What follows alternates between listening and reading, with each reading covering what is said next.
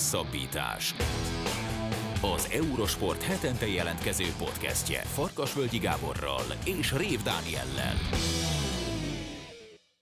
Sziasztok, ez a Hosszabbítás podcast 65. adása, ezúttal is két fő témával. Az elsőben Bartos Zoltánnal, a Sport TV kommentátorával beszéljük ki azt, hogy mi történt a Telekom Veszprém szezonjában, és mi történt a mögöttünk hagyott hétvégén a Kézilabda Bajnokok Ligája 4-es döntőjében, Kölnben.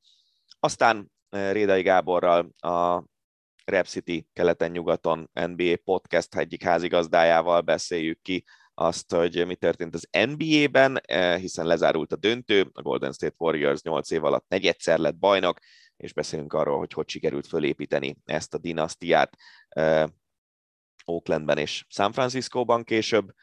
A műsor harmadik része pedig ezúttal is az Ácsi rovaté, természetesen főszerepben a történelmi angliai 4-0-ás magyar győzelemmel, illetve Peák Barna Instagram, illetve Twitter oldala is szóba fog kerülni.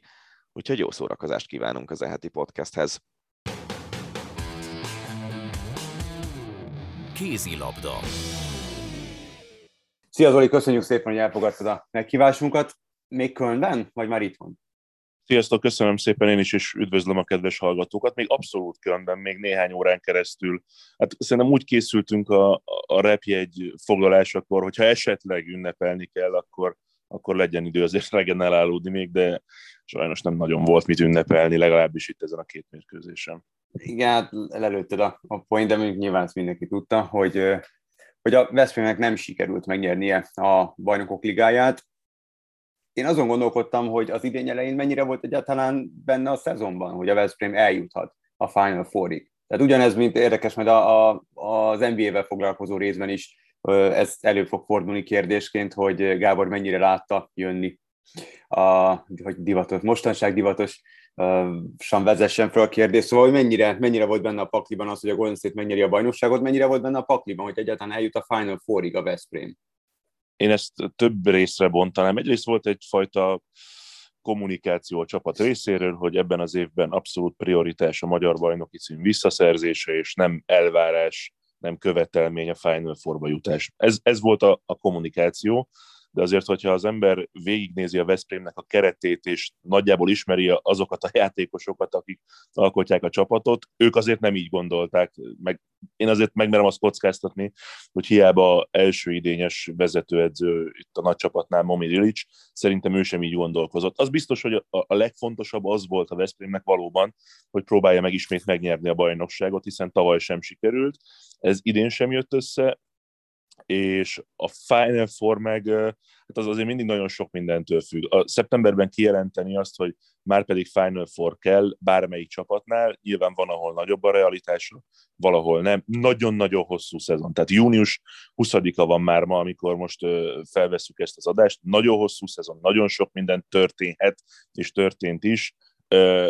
Szerintem azért ott a berkeken belül magukban, ha nem is mondták ki feltétlenül, de nehéz azt elképzelni ilyen maximalista játékosoknál, hogy ne célozták volna meg. Nem csak a Final Four-t, akár a BL megnyerését is.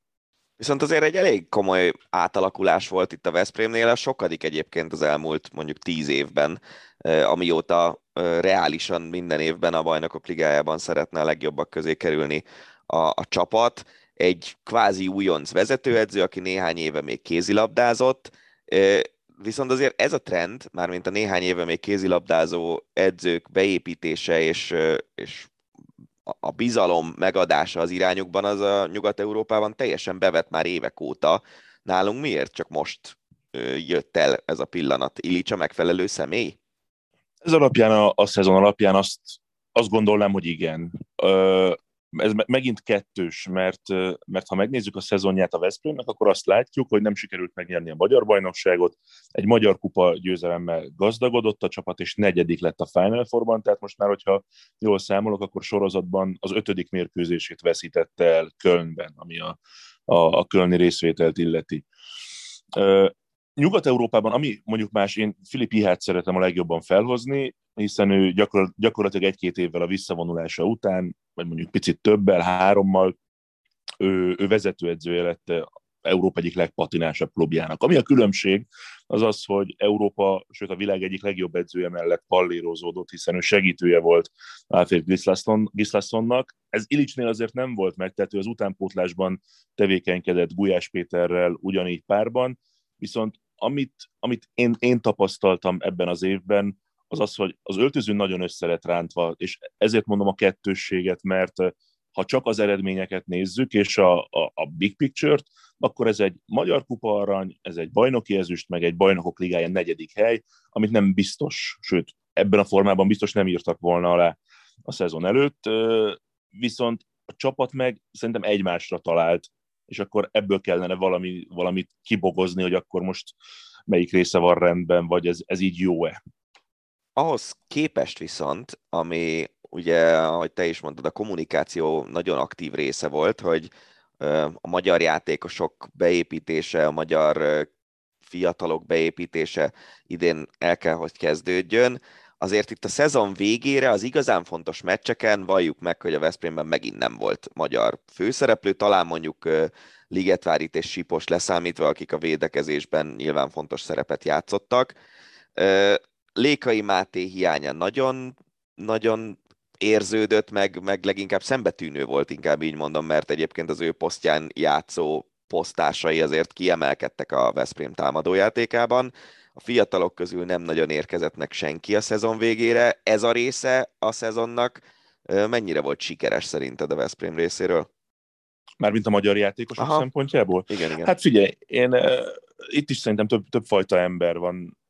Én bármilyen sportágról legyen szó, ha a klubokról beszélünk, én annyira nem vagyok annak a híve, hogy számolgassuk, hogy éppen az adott országból, az adott ország játékosai hány kézilabdázót adnak a klubba. Persze, nagyon jó, hogy legalább elindult az a tendencia, hogy akár Lukács Péter, akár Ilic Zorán, akár Dörnyei Boris sok mérkőzésre be voltak írva, sőt, az, hogy játszhattak is, nekem Porto a legintenzívebb élményem ebből a szempontból, ahogyan a végén beállt az összes fiatal, tehát Ilic ott volt Lukács mellett, kaptak egy-két pofont az óriási portugál játékosoktól, és valóban itt a szezon végén, ahogyan te is mondtad, a kulcsmérkőzéseket azoknak a játékosoknak kellett volna megoldaniuk, akik jó formában vannak, akik nagyon sokat tapasztaltak, és ezekben a szituációkban ők kell, hogy a vezérek legyenek. Ami Mátét illeti, azért szintén téged ismételve itt a középső posztokon nagyon-nagyon komoly teljesítmények voltak.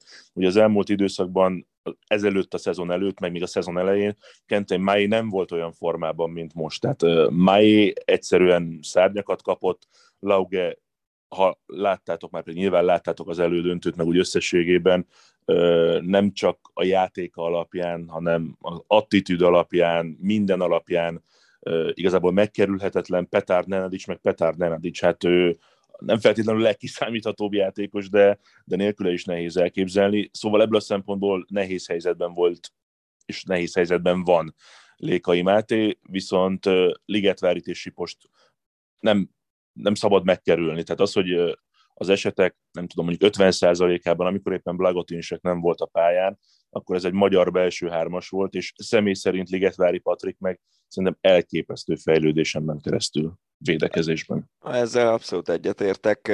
Ugye nem is azért hoztam föl ezt a témát, mert ugye én egyébként másképp gondolnám, mert nyilván a klubcsapat fejlődése az nem feltétlenül egyezik mondjuk a magyar kézilabda érdekeivel, viszont ugye kifejezetten ezt kommunikálta a Veszprém egy évvel ezelőtt, és ezért voltam kíváncsi, hogy ilyen szempontból te hogy láttad ezt a szezont. Beszéljünk egy kicsit az elődöntőről, ahol a Kielce volt a Veszprém ellenfele. Az a Kielce, amely a csoportkört megnyerte, egyértelműen a nehezebbik csoportját a Bajnokok Ligája csoportkörének, megnyerte a lengyel bajnokságot, viszont nem olyan régen kikapott a lengyel kupa döntőben a Wisla Płock-tól. Egy olyan csapat, amely nekem nagyon furcsa módon egyáltalán nem szimpatikus kézilabdát játszik. Vannak hihetetlenül jó játékosai, de valahogy mindig úgy állok fel egy Kielce meccs után a tévé elől, hogy már megint össze-vissza színészkedtek, már megint megpróbálták az ellenfél játékát úgy megölni, hogy amit nyilván az ember, hogyha a saját szívéhez közel állók csinálják, akkor azt mondja, hogy micsoda fineszes megoldás, meg micsoda csibészség, meg ilyesmik, viszont az ellenfélnél meg inkább már ilyen sportszerűtlenség határait súroló dolgok, és nem tudom, hogy ennek mennyire van helye a kézilabda pályán. Azt gondolnám, hogy manapság az élmezőnyben a Kielce a legkellemetlenebb ellenfél ebből a szempontból. Ezzel mennyire értesz egyet? Bocsánat, kijelenthető, hogy a Kielce a kézilabda Atletico Madridja? Részemről abszolút nem jelenthető ki. Értem, amit mondasz, vannak olyan típusú játékosok a Kielcénél, akik úgy hát viszonylag könnyen padlót fognak. Most itt nyilván lehet gondolni Karácsicsra, meg lehet gondolni Alex Dusevajevre. Két olyan játékosról beszélünk, aki két zseni, tehát hogy posztjának a mai napig a világ legjobbjai között vannak. Értettem, amit mondtál, hogy itt elsősorban azért lehet gondolni a szombati második félidőre. Nem igazán akartak támadni, amennyi időt lehetett, eltöltöttek a Veszprém térfelén, na de azért tegyük a szívünkre a kezünket. Hát ki nem csinálta volna ezt hasonló szituációban. Én azért a Kielcével kapcsolatban másképp rajzolódott ki az én fejemben, mint amit te az imént mondtál. Tehát kifejezetten jó játékosok, kifejezetten tudatosan, talán Dusebajev által összerakott csapat, nagyon sokszor látványos játékkal, mint ahogyan egyébként az első fél időben a Kielce és a Veszprém játéka is eléggé látványos volt. Hát csak gondoljunk a Kielce második góljára, a dupla kínaira, amivel ott rögtön próbáltak sokkolni. A második fél idő viszont nem szólhatott arról, amiről az első, meg a látványos kézilabdáról. Ott ennyi dolga volt a Kielcének, miután megfordította a mérkőzést, hogy valahogy megpróbálja megölni a meccset, és valahogy eljusson a 60. percig, és ezt elég jól csinálták. Hosszú támadásokkal, rengeteg törlés volt a mérkőzésen. Tehát, hogyha esetleg ott felcsillant volna a remény, hogy a Veszprém esetleg lendületbe kerüljön, több gólt szerezzen egymás után, folyamatos játék alakuljon ki, hát erre ott már több szempontból sem volt esély. Igen, tehát azért mondom, hogy ellenfélként kifejezetten kellemetlen szerintem ez a stílus, mert ahogy megvolt egy 2-3 gólos előny, ami azért a kézilabdában gyorsan meg tud fordulni manapság, onnantól kezdve amennyire lehet ebben a sportágban azt mondani, hogy ráülnek egy eredményre, ők ezt megtették ezekkel a borzasztó hosszú és nagyon vontatott támadásokkal. Azt néztem, hogy a nettó 60 perces meccs, ami ugye általában mondjuk a tévécsatornák is úgy számolnak, hogy olyan 90 percnyi műsoridőt érdemes egy kézilabda meccsre szánni, hogyha felvezetés, levezetés nem számoljuk. Ez a meccs, ez majdnem 110 percig tartott, ami igen, nagyon ritka.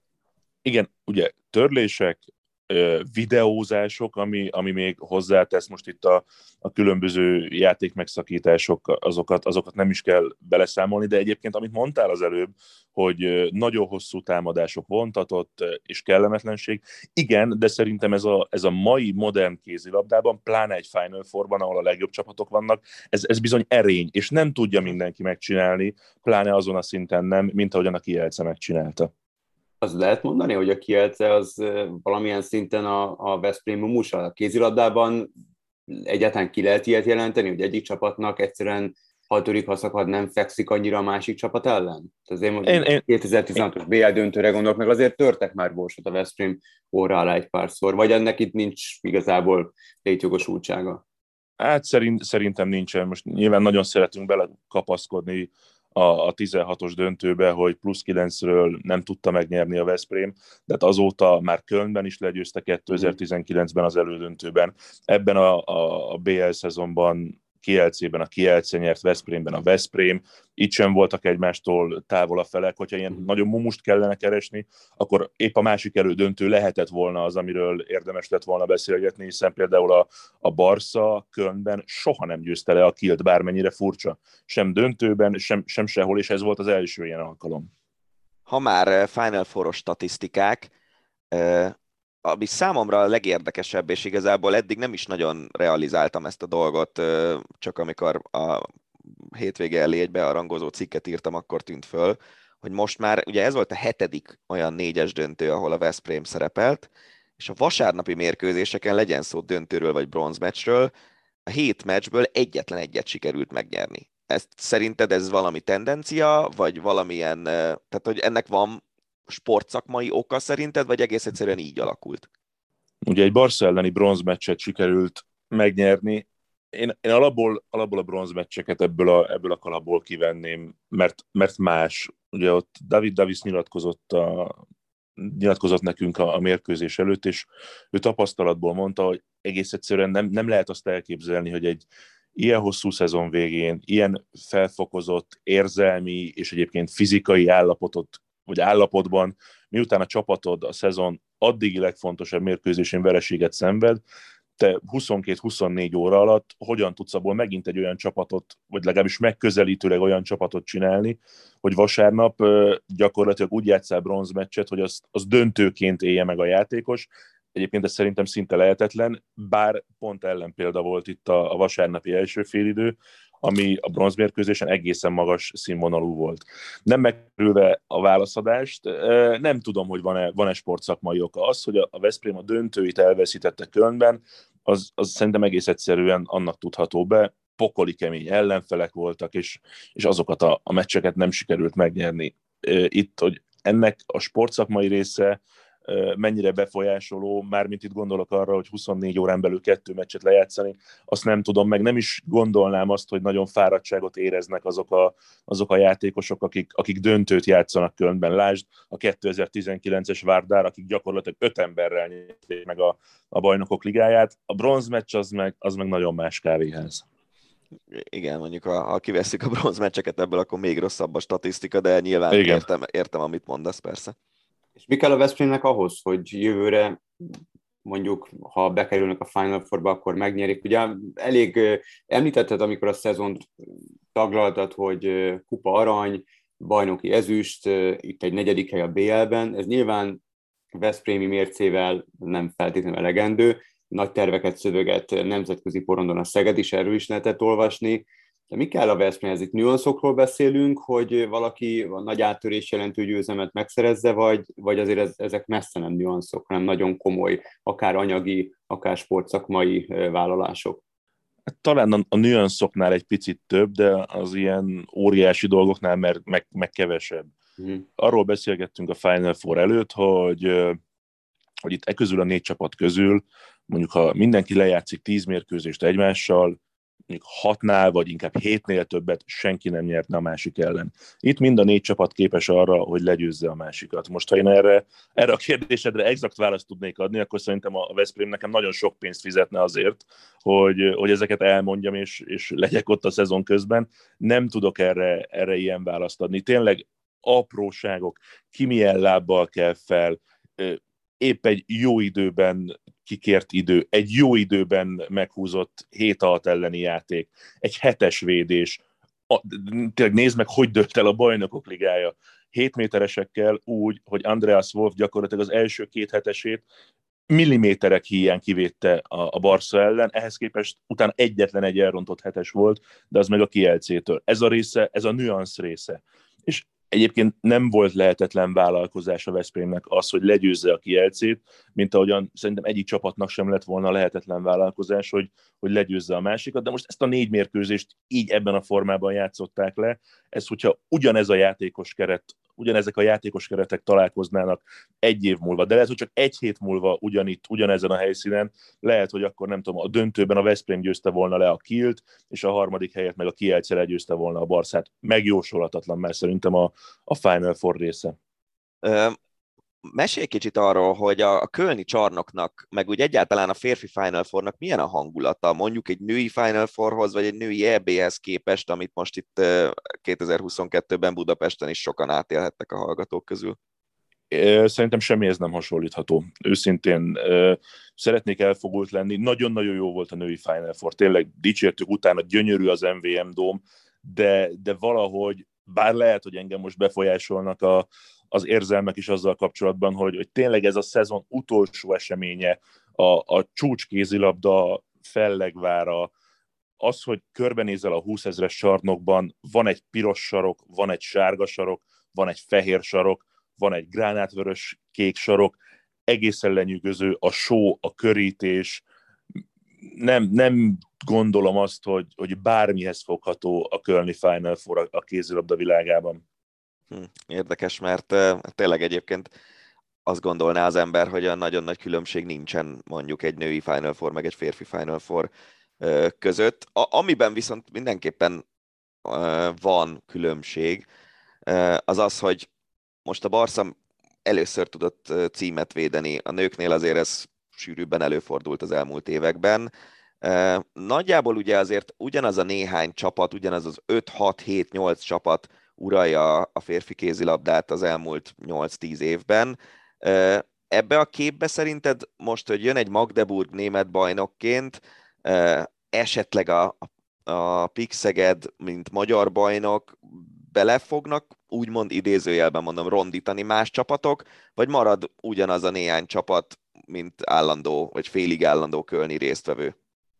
Szerintem azért jó néhány ilyen belerondítás volt az elmúlt években. Tehát ki gondolta volna azt például tavaly, hogy az Aalborg nem csak a Final Fourig eljut a BL döntőig. Ki gondolta volna azt 18-ban, hogy lesz 3 francia csapat, és a Montpellier, akkor még ugye a D-ágról, tehát az más lebonyolítás volt, játszik a Nantal BL döntőt. Persze ott a Kiel, ott a Barca, ott a Kielce, ott a Veszprém, mindegyik csapatnak, tényleg, és ezt most nem a diplomatikus énem mondatja, mindegyik csapatnak megvan a lehetősége arra, hogy ilyen-olyan formában eljusson a legjobb 4 közé.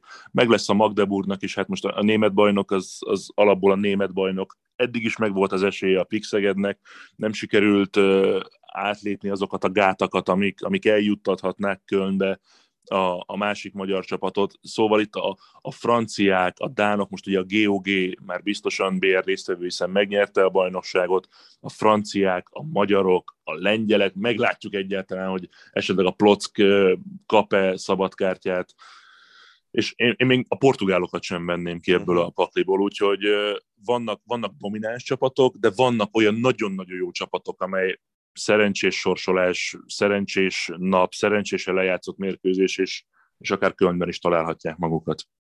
Egyébként a szezon alapján megérdemeltnek gondolod a Barca BL győzelmét? Igen, most átgondoltam, hogy van-e olyan csapat, amelynek a BL győzelmét megérdemeltebbnek gondolnám-e. Ugye ami érdekesebben, hogy úgy lett a Barca BL győztes a Kielce ellen, hogy 3 mérkőzést játszott, és 60 perc alatt egyszer sem tudta megverni a Kielcét. A csoportkörben mind a kétszer a lengyelek nyertek 2 góllal Lengyelországban és Barcelonában, és most pedig volt itt egy döntetlen. Tehát ez a lebonyolítás, én azt gondolom, hogy aki ezt a Kölni, vagy amelyik csapat ezt a Kölni Final Fourt meg tudja nyerni, 2 ilyen mérkőzést lejátszva, ott nem lehet kérdés. De ugyanezt mondanám egyébként a Kielcénél, ugyanezt mondanám a Kielnél, meg ugyanezt mondanám a Veszprémnél is. És még egy gyors kérdés a végére. Pont amiatt, hogy ennyire kiegyenlített a férfi kézilabda csúcsa, nem lenne értelme szerinted egy ilyen NBA-hez hasonló rájátszásos lebonyolítást erőltetni, ahol nem mondjuk az elődöntőig ugye oda-visszavágón, vagy a negyeddöntőig oda-visszavágón dől el, utána egy meccsen dől el az, hogy ki jut tovább, meg kinyeri a BL-t, hanem mondjuk egy ilyen 3 meccsig tartó, 4 meccsig tartó párharc akár? A BL-ben?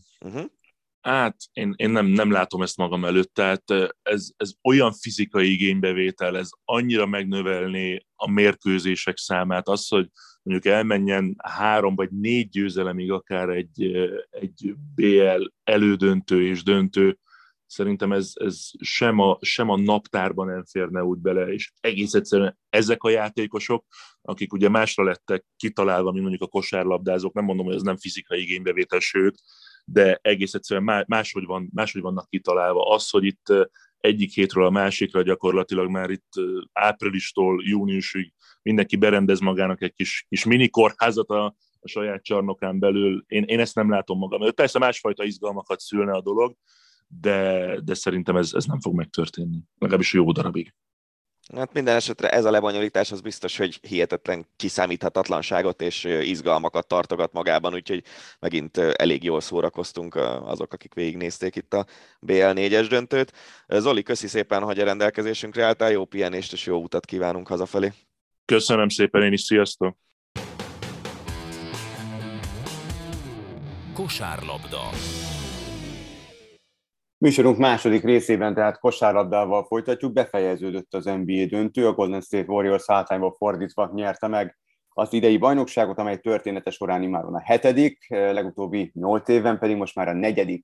győzelmük. A bajnoki döntőről, illetve kulcsjátékosokról beszélgetünk Rédei Gáborral, a Rep City keleten-nyugaton podcast NBA szakértőjével. Szia Gábor, köszönjük szépen, hogy elfogadtad a meghívásunkat.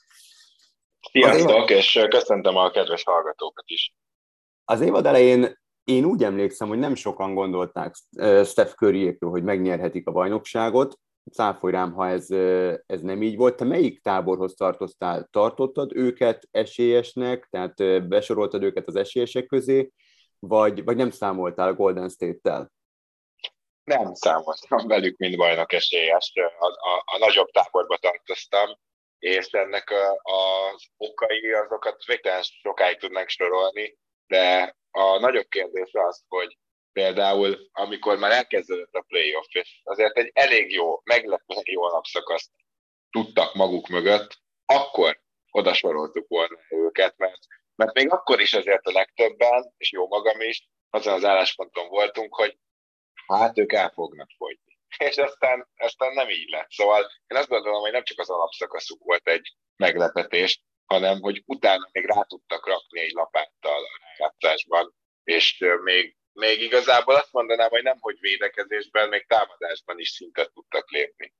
Minek köszönhető az, hogy ennyire, ugye mondtad, hogy azt gondoltad, hogy elfogynak. Azt talán az NBA-t nem feltétlenül követő hallgatók nem biztos, hogy tudják, hogy itt azért egy kvázi dinasztia újjáépítése, vagy legalábbis egy vérfrissítés zajlott le Golden State-nél, ugye az előző idényük nem sikerült jól, sérülések, Klay Thompson hagyta ki a tavalyi esztendőt is sérülés miatt, illetve jöttek fiatal játékosok, de hát azért itt még a magon túl azért még mindig egy fiatal csapatról beszélhetünk. Minek köszönhető ez a siker? Azért azt mondjuk, hogy a Boston Celtics egy másik fiatal gárdával, vagy gárda ellen játszotta a döntőt a Golden State, de minek köszönhető a Golden State sikere?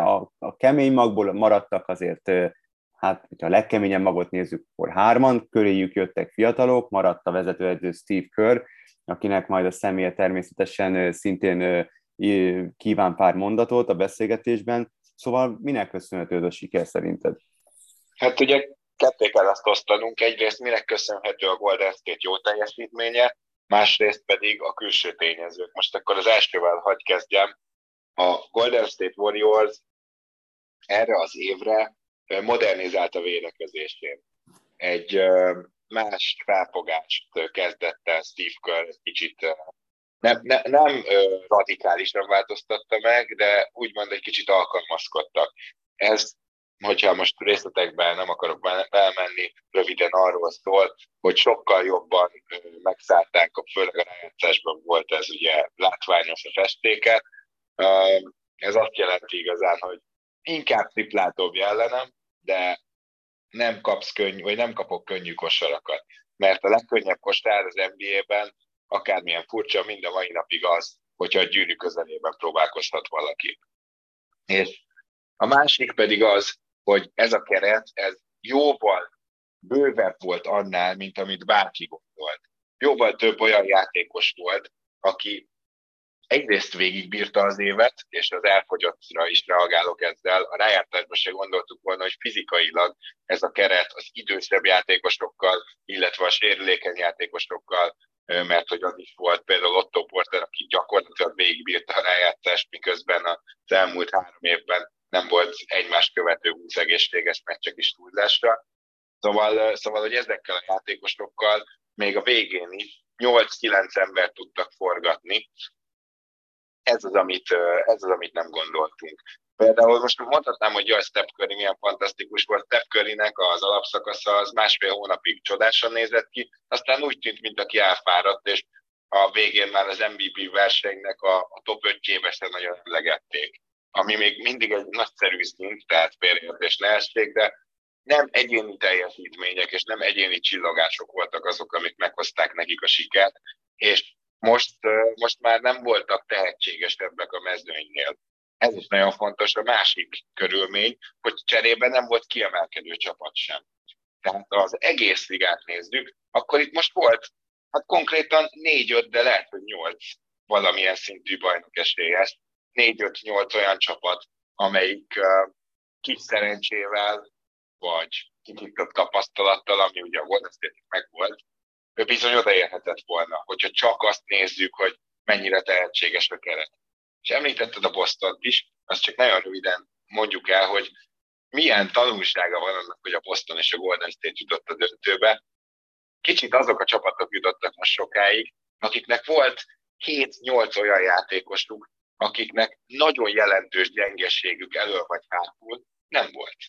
Hogyha ez így érthető, mert egyszerűen eljutnak azt a csapatok, hogy a rájátszásban minden ilyen gyengeségét a másiknak kihasználják. És hogyha van egy olyan játékosod, aki mondjuk ugyan bedob akár 15-20 pontot, de egyszerűen őt támadják végig, és rajta kapod a pontokat, akkor odáig jutsz, hogy nem lehet majd igazán játszatni. Erre jó példa volt egyébként az, hogy a döntőben Jordan Poole már bőven 20 perc alatt átlagolt a Golden State Warriorsnak, ez a bizonyos 6. embere, aki hát inkább pontdobásban, inkább szkórerként jeleskedik, és egyáltalán nem védőként. Az a Gary Payton, aki kiválóan védekezik, és támadásban csak annyit csinál, hogy az üres triplát ráemeli, vagy a zsákolás, de tényleg amúgy le se üti a labdát gyakorlatilag. Ő az, aki többet játszott helyette. Szóval ezeket hívják ugye 2-way játékosoknak, akinek egyik oldalon sincs óriási gyengesége, valamit mindkét oldalon hozzá tud rakni. Úgy tűnik, hogy abba az irányba vagyunk, hogy minél több ilyen kell. És a Golden State Warriors és a Boston Celtics ebben speciál közel a legjobb volt. Mondtad, hogy nem kiemelkedő egyéni teljesítmények, hanem inkább egy csapat dinamika miatt nyerte meg ezt a bajnoki címet a Warriors. Úgyhogy beszéljünk egy kicsit az edző személyéről, Steve Kerrről, aki hát nyilván, hogyha ilyen sikereket ér el valaki, hogy 8 év alatt 4 bajnoki cím, az önmagában a sportág nagyjai közé emeli, de mi az, ami Kerrben különleges? Mitől működik az ő és a csapat kapcsolata ennyire jól? Hát szerintem az első, amit meg kell említenünk, hogy eddig az évig attól volt Steve Kerr különleges, hogy Steph Curry ugye önmagában egy különleges játékos, és egy speciális rendszer tudott írni köré, illetve arra alapozva, hogy az ő úgymond gravitációja, itt most azt kell érteni, hogy a figyelem, amit magára von folyamatosan azzal, hogy így tud dobni, akkor is, amikor nincs nála a labda, ez a gravitáció, hogy ezt maximálisan kihasználják. Erre való az, hogy Steph Currynél, ha nincs ott a labda, akkor ugye elfut 3-4 elzáráson, aki kétszer látta a Golden State-et játszani, tudja, hogy miről van szó. Erre van az, hogy a vele történő 2-2-nél is úgy helyezkedik a Golden State, ahogy mert mindenhonnan veszélyes, és ezt maximalizálni tudta. Tehát ezzel kezdjük. De ebben az évben muszáj hozzátennünk ugye ehhez a fejleményhez, mert ebben az évben Steve Kerr saját magát meghazudtolva rengeteget változtatott, főleg a rájátszásra. Már egy párat ugye említettem is, de rá ez nem volt igazán jellemző. Sőt, azt mondhattuk, hogy görcsösen ragaszkodott a saját rendszeréhez, saját elveihez, elől és hátul egyaránt, és akkor is, amikor ez nem látszott annyira működni az elmúlt években. Viszont ebben az évben, hogy úgy mondjam, meg tudott újulni, ilyen szinten megszállni a festéket, még sosem láttuk a Golden State Warriors védekezésben, extra dolgokat csináltak, olyanokat, mint például a doboz plusz 1, amit nehéz ugye lefordítani, box plusz van, olyan dolgokat, mint amikor például egy csapatot rá akartak venni, hogy egy személyes csapattá váljon. Ugye a Grizzlies, amíg Ja Morant meg nem sérült, addig azt próbálták elérni, hogy csak Ja Morant támadja őket. Hiába, hogy jó játékos, de ezek jó alternatív taktikák.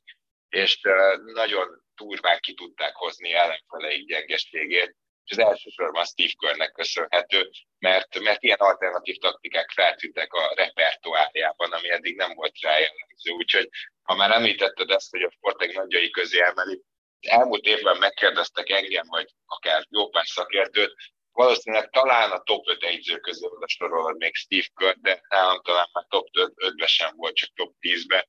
Emlékszem, az egyik külföldi nagy szakértő például már csak 11. helyre tette egy edzőlistán.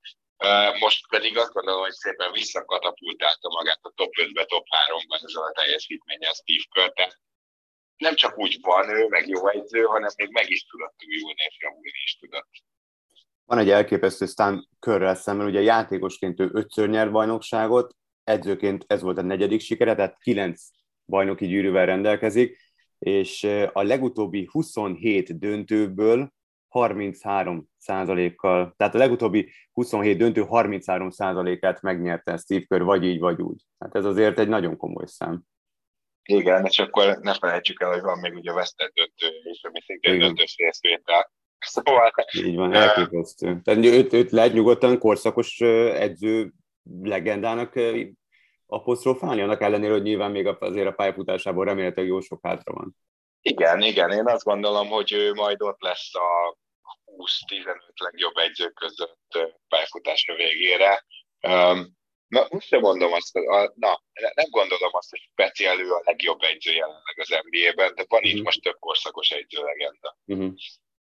Beszéljünk kicsit Steph Curryről, akivel kapcsolatban ugye nyilván miután egy hatalmas egyéniség és 4. bajnoki címét szerezte meg, ezért korábbi a jelenlegi korszakos egyéniségek mellé lépett fel itt a képzeletbeli ranglétrán, és ugye mindig visszatérő téma az NBA-vel kapcsolatban, hogy ezeket a nagy játékosokat hova helyezik, a játékos rangsor hanyadik helyén benne van, ahogy te mondtad, Curryvel kapcsolatban a top 10-ben, top 15-ben, top 5-ben, és ugye Steph Curryvel kapcsolatban mindig azt mondták, hogy persze óriási játékos, megújította az NBA-t, de Finals MVP-je, tehát döntőben nem volt még legértékesebb játékos. Most ezt a díjat is bezsebelte, ráadásul, hogyha azt nézzük, megint csak számokat, 21-4-jel áll a playoffban a Steph Curry, és tehát olyan statisztikai mutatókat tudhat magáinak, amellyel nagyon kevesen büszkélkedhetnek. Mennyire fontos az ő személy ebben a csapatban, mennyire kulcsfontosságú, illetve a jelenkori NBA-ben őt hova lehet helyezni? Szerintem az ő személye ennek a csapatnak a Draymond Greennel együtt, tehát ez a két ember az identitása ennek a csapatnak. Az ő pick and rolljuk például, ugye, ami ismét előkerült a döntőben, mert a Boston Celtics gyakorlatilag ezt szerette volna, hogy ezt választotta magának Halálnak, hogyha szabad így fogalmazni. Tényleg az történt, hogy a Curry pick and roll-okat próbálták meg meghagyni a Golden State Warriorsnak, és ők pedig azt mondták, hogy jó, akkor jöhetnek a Curry pick and roll-ok. Ez a két ember támadásban, és Green miatt mondom, hogy védekezésben az évek során rájuk épített Curry. Ő miattuk néz ki úgy a rendszer, ahogy. Úgyhogy gyakorlatilag az identitását jelenti, tehát ez a jelentősége a csapatnak. A Finals MVP egy fontos cím, de Steph Curry így is úgy is minden idők legjobb 20 játékosa között lett volna. Az, hogy most tudott nyerni, és egyértelműen a legjobb játékos volt pályán, ez hozzáad, és lehet, hogy most már biztosan a top 15-ös játékos minden idők 15 legjobb játékosa között lett ettől, de én nem gondolom, hogy most ez az egy cím volt az, ami mindenképpen lefele tartottnak. Úgyhogy Steph Curry, és kérdezted a jelenlegi ligát, nagyon nehéz erre mit mondani, mert a jelenlegi ligában azért vannak nála jobb játékosok. Giannis Antetokounmpo, Embiid és Jokic, Luka Dončić, aki még ugye a Dallas elleni szériát megnézitek, ott nem Curry volt a legjobb játékos pályán, ott az ellenfélben volt a legjobb játékos. Ők miben jobbak, akiket említettél? Mert nyilván különböző poszton játszanak, tehát nehéz az összehasonlítás, de te szakértőként nyilván tudsz egy kis betekintést adni, hogy miben lehet, még ha más posztokon is játszanak, összehasonlítani ezeket a játékosokat, mi a különbség, és miért jobbak azok, akiket felsorolták Curry előtt? Miben jobbak? Azért röviden, és szerintem mindenki számára érthetően azt mondhatnám, hogy már nem tud annyira domináns lenni Curry, tehát mondjuk nem tud már annyiszor domináns. Például ugye volt egy nagyon domináns teljesítmény a döntőben, ha valaki csak azt nézte, akkor látta, hogy igen, Curry még mindig tudja ezt. Ezek a játékosok majdnem meccsről meccsre, de minimum 2 meccsenként hoznak egy ilyen teljesítményt. Nem csak pontszerzésre gondolok. Ugye Nikola Jokićnál külön kiemelendő az, hogy ő mellesleg centerposztról irányítja a csapatát, és bármikor tripla-duplát tud hozni. Még egyszer mondom, centerposztról. Ott még a lepattanó, meg a pontok, de az, hogy már 12 asszisztot kihoz, Joel Embiid megállíthatatlan támadásban és a liga egyik legjobb védője, Luka Dončić pedig támadásban már most olyan szinten van, ami minden idők 10 legjobbja közé predesztinálja. Luka Dončićnak a passzjátéka, azt, hogy ő hogy tud helyzetet teremteni másoknak, az gyakorlatilag példátlan valaha.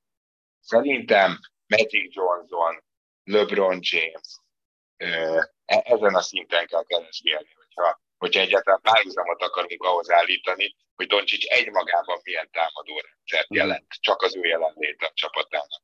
Szóval azt hiszem, hogy így már rögtön azt mondhatjuk, hogy nem szégyen a 30-as éveinek közepén járó Curryre azt mondani, hogy hát igen, ő már ennyire nem domináns.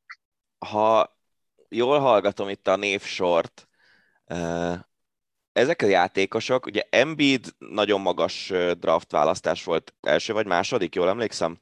Jól emlékszem, harmadik volt. Igen, szóval őt nagyon az elején vitték, de azért Curryt is a saját draftján csak a 7. helyen vitték el, Dončić draftolásával kapcsolatban is azért voltak kérdőjelek, valószínűleg leginkább azért, mert egy európai, nagyon fiatal játékosról volt szó, és Jokićnál is kicsit hasonló volt a helyzet, amikor Amerikába került. Hát mi az oka ennek?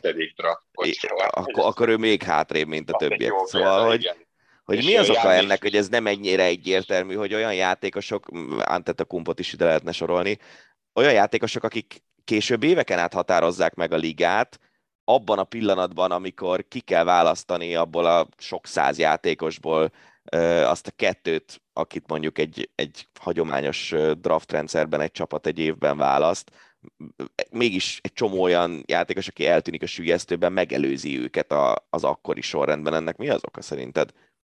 Hú, de összetett kérdés, köszönöm.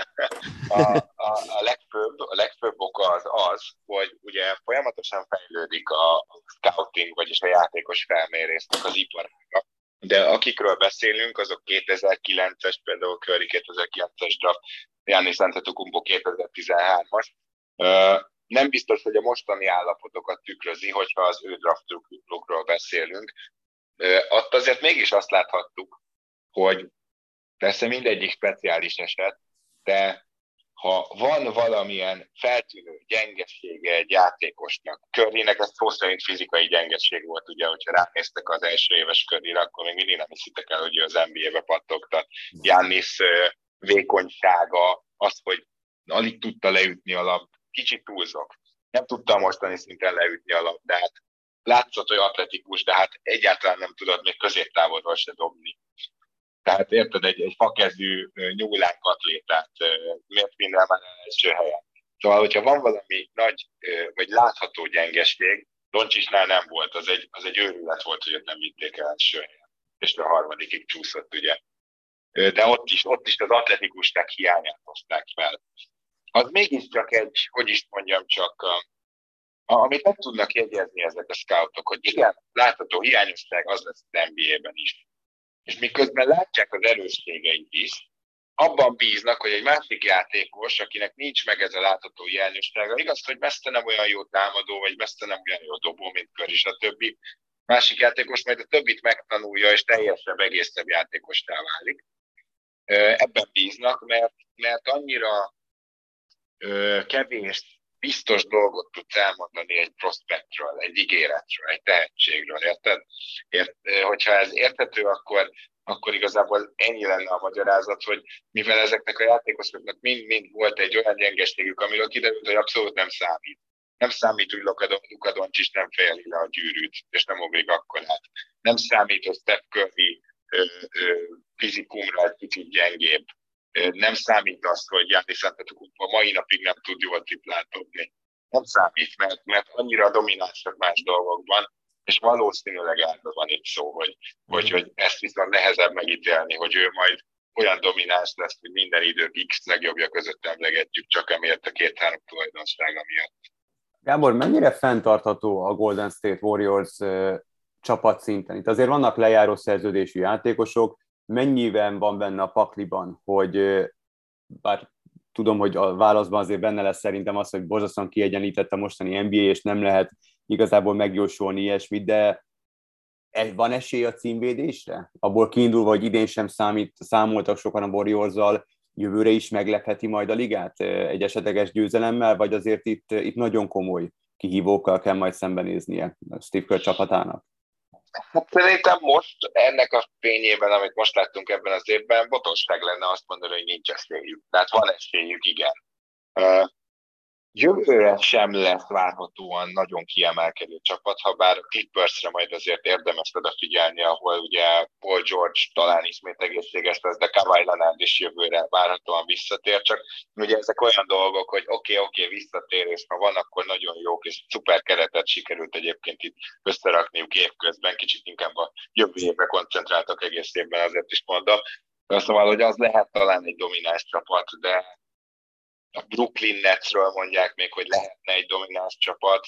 Nem feltétlenül a sztárok kora van most talán ilyen szempontból, hogy sztárok és mellé valamilyen kiegészítő, aztán majd megoldják, hanem amit említettem, hogy hát kell 7-8 jó játékos, és az meg nagyon nehéz beszerezni. Szóval én azt gondolom, hogy talán mondhatjuk, hogy várhatóan jövőre sem lesz kiemelkedő csapat, ami azt jelenti, hogy egy ilyen bajnoki tapasztalattal rendelkező, jó edzővel bíró gárdának abszolút van esélye bajnoki címet nyerni. De ők maguk sem lesznek kiemelkedő esélyesek attól, hogy most nyertek.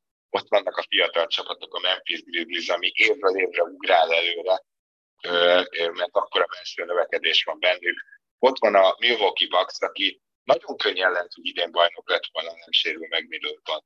Tehát a második legfontosabb játékosuk nélkül a Bostont majdnem térdre kényszerítették, ugye 4-3-ra kaptak ki, és Khris Middleton egy top 20-25-ös játékos, tehát ő nem úgy második számú, mint mondjuk, nem tudom én, a Curry mögött jövő második számú játékos, hanem ő tulajdonképpen egy all-star.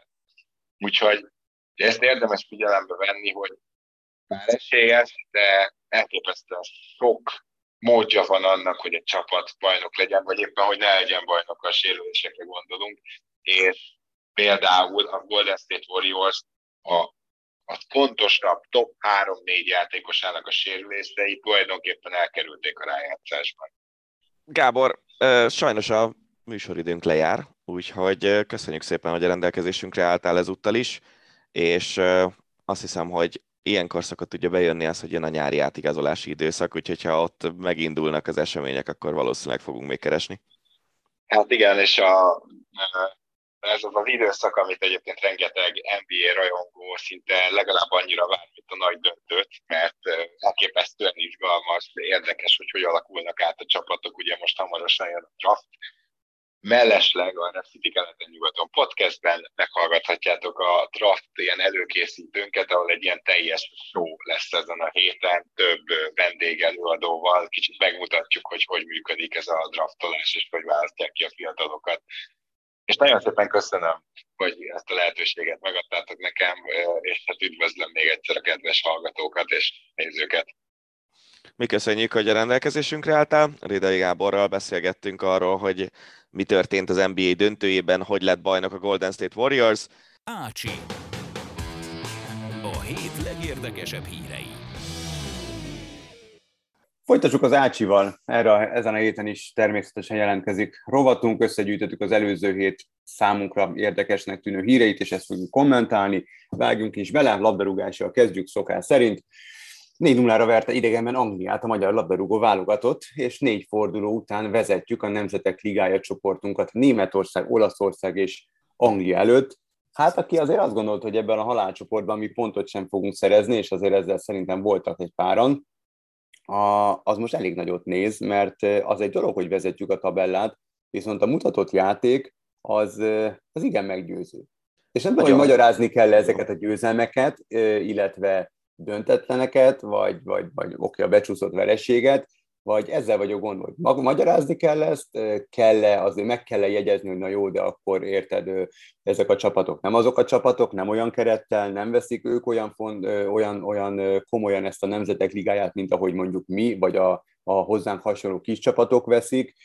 Idény vége van, az játékosok nagy része az ellenfél csapataiból körülbelül 60 mérkőzéssel a hátuk mögött, pont a hátuk közepére kívánják ezt az egészet, vagy ezek a megjegyzések igazából teljesen feleslegesek, és örülnünk kell annak, hogy például Angliát 4-0-ra kiütöttük idegenben, és vezetjük a halálcsoportot. Szerintem ketté kell venni a dolgot, mert amit itt a végén mondtál, szerintem aki ennek nem örül, az én nem tudom, hogy akkor ne nézzen focit, vagy akkor ne foglalkozzon ezzel, nem kötelező szurkolni a magyar válogatottnak, nem kötelező semmi, nézni a meccseket, semmi nem kötelező, sporttal foglalkozni, de szerintem az, aki már leül megnézni, az meg nyilván örüljön, nem? Tehát, hogy akkor minek ült le. Ez az egyik része. A másik része az viszont az, hogy nekünk azért sporttal foglalkozó médiamunkásokként szerintem meg kell jegyezni azt, hogy igen, itt a dolgoknak van egy szerencsés együttállása, az, hogy a szezon végén játszottuk ezt a 4 meccset úgy, hogy ugye azért a magyar játékosok jóval pihentebbek, és a kis csapat szerep miatt motiváltabbak voltak ezeken a mérkőzéseken, mint az ellenfelek játékosai. Ez egy nagyon jó kiindulási pontja ennek az egész menetelésnek. Azt is meg kell jegyezni, hogy ezeket a Nemzetek Ligája meccseket szerintem nem nagyon érdemes igazi tétmeccsként kezelni, sokkal inkább egy olyan barátságos sorozat, aminek van valami eredménye, és aki jól szerepel, az kap némi kis, nyilván némi pénzt, meg kap némi jutalmat azzal, hogy mondjuk pótselejtezőt játszhat, hogyha egyébként nem jut ki a következő EB-re. De azt is tegyük hozzá, és én azóta, mióta ezt a meccset végignéztem, és gondolkoztam azon, hogy itt mi is történt, meg hogy ennek milyen jelentősége van, azt tegyük hozzá, hogy ez az 53-as 6-3, az ugyanúgy, az egy barátságos meccs volt. Annak a meccsnek nyilván az a sporttörténeti jelentősége, hogy egyfajta határvonala volt az addig tartó időszak és az azt követő időszak közötti határvonal, ahol a régi focit legyőzte az új foci. Most nyilván itt a Wolverhamptoni meccsen nem kell ilyenről beszélni. Ennek a 0-4-nek nem lesz olyan sporttörténeti jelentősége, mint annak a 6-3-nak volt. De az is biztos, hogy én mióta, ilyen 90-es évek eleje óta emlékszem a magyar válogatottra, majdnem biztos vagyok benne, hogy ez a legjobb magyar válogatott. Lehet, hogy valamikor ott a 80-as évek közepén, amikor én születtem, akkor volt ennél jobb, de 90-es évek elejétől, közepétől kezdve majdnem biztos vagyok benne, hogy ez a legjobb válogatott. Az látszik, hogy az egyik legjobb edző, aki a magyar kispadon ült ebben az időszakban, az biztosan Marco Rossi, és szerintem ennek örülni kell, hogy itt igenis van egy egyértelmű fejlődés, aztán akkor kell igazán örülni, amikor mondjuk már Albánia nem ver meg minket oda-vissza egy ilyen selejtezőben, mert ezek ellen a nagy csapatok ellen azért ennek a csapatnak, és gondolok itt arra az érára, hogy mióta Dárdai Pál volt a szövetségi kapitány, azóta tekinthető szerintem egy ilyen viszonylag egyenletes fejlődésnek, leszámítva azt a pár Lékenszféle vakvágányos meccset. Pihenő időszak volt. Igen, tényleg azt vegyük vakvágánynak. Szóval itt azért látszik, hogy volt egy építkezés, a magyar válogatott erősségeire épít azóta Lékensz leszámítva, mondom, mindenki, aki a kapitányi posztot elfoglalta, de valószínűleg Rossi ebből is ki tudta hozni a maximumot, és tényleg én azt gondolom, hogy ennek kell tudni örülni, mert különben minek nézed. Így van, annál is inkább, hogy szerintem azok a játékosok, gondolok itt Nagy Zsoltra, vagy éppen Ádám Martinra, akik az NB1-ben, csak őket, kettőjüket emeltem ki, akik az NB1-ben pallérozódnak, azok számára ez óriási dolog, és nem csak azért, mert mondjuk Nagy Zsolt általában élete egyik legszebb és legfontosabb gólját lőtte az angolok ellen, hanem azért, mert ők nem tudnak összecsapni ilyen szintű játékosokkal hétről hétre. Ők az NB1-ben fociznak, amelynek a túl nagy sportértéke nincsen, hogyha összehasonlítjuk a Premier Ligával, a Bundesligával, persze, Szíriával, és ilyenkor mindig fölmerül a kérdés, hogy oké, ezek a játékosok, akik nem a nagyliga valamelyikéből jönnek, mondjuk Szalai, vagy Szoboszai, vagy Sallói, ők hogy férnek be az aktuális csapatba, hogy tudnak beszállni a játékban, és hogy tudják felvenni a versenyt a nemzetközi szinten. És bebizonyították az angolok ellen, hogy nagyon is fel tudják venni a versenyt, hogy az, hogy Ádám Martin 31 góltal zárta az NB1-et, arra lehet, hogy az átlag szurkoló egyint egyet, hogy persze Magyarországon a 31 gól, oké, de ez nem ért fel mondjuk a PL-ben lőtt 10-el sem. Ugyanakkor Ádám Martin úgy szállt be a játékba az angolok ellen, hogy az embernek az álla leesett. És ezúttal nem a gól erősségét mutatta meg, hanem a fineszességét, a futball IQ-ját, mert adott két olyan gólpaszt, hogy te jó ég.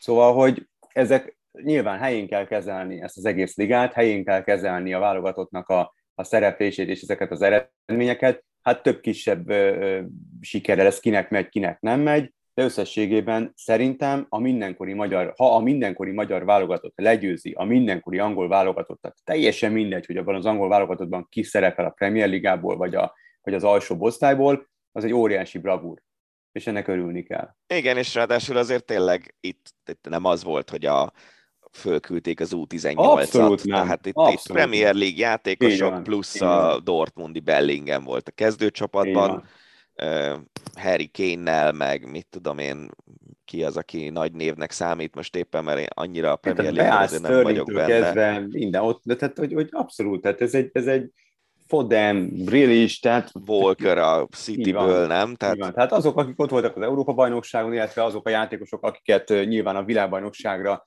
való felkészülés gyanánt szeretnek kipróbálni Southgate, azok szerepet kaptak ebben a csapatban. Ez nyilván nem a liga válogatott, hogyha tudod, mi volt, hogy liga válogatottal álltunk ki, volt még egy ilyen trend annak idején. Ez az angol válogatott volt, könyörgöm. Igen, és szerintem itt, ami nagyon meglátszódik, az az, hogy a sportban mekkora szerepe van a játékosok motivációjának, mert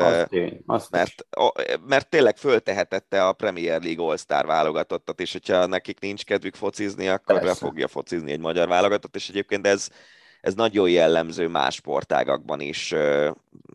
Emlékszem, volt egy meccs, most ez egy ilyen nagy zárójel lesz, azt hiszem, hogy a 20-as női kézi EB-n, ahol a fogadóirodáknál mi voltunk az esélyesebbek a németekkel szemben, ami önmagában elég érdekes, mert az két nagyjából hasonló erejű csapat, de a németek még játszottak a továbbjutásért, mi meg már tét nélkül játszottunk. És ilyen 2,5 otca volt a németeknek, és egyszerűen nem értettem, hogy ez hogy létezik, hogy egy motivált csapat, egy már motiválatlannal szemben játszik, az annál sokkal-sokkal nagyobb tudásszintbeli különbségeket el tud tüntetni, mint amivel mondjuk mi a németek előtt vagyunk női kézilabdában, és persze ki is kaptunk valami borzasztóan simán. Úgyhogy igen, itt szerintem ez a Nemzetek Ligája, ez most nekünk arról szól, hogy mi az extra motivációnkkal a tudásszintbeli különbséget tudjuk kompenzálni, és tényleg akkora sikereket ér el most ez a válogatott, amiről még lehet, hogy évtizedek múlva is beszélni fogunk. Én tényleg ezen nagyon sokat gondolkoztam, ezen a 4-0-on, hogy amikor mondjuk nagyapám generációja látta a 6-3-at, és persze tényleg az egy sporttörténeti korszakhatárnak bizonyult az a meccs, de hogy másnap ők is biztos úgy keltek föl, hogy fú, hát legyőztük az angolokat, és milyen jól fociztunk, és nem tudom micsoda. Lehet, hogy ez a 21. században ez lesz a magyar foci egyik nagy gurítása, ez a 4-0, és örülök, hogy én ezt láttam. Így van.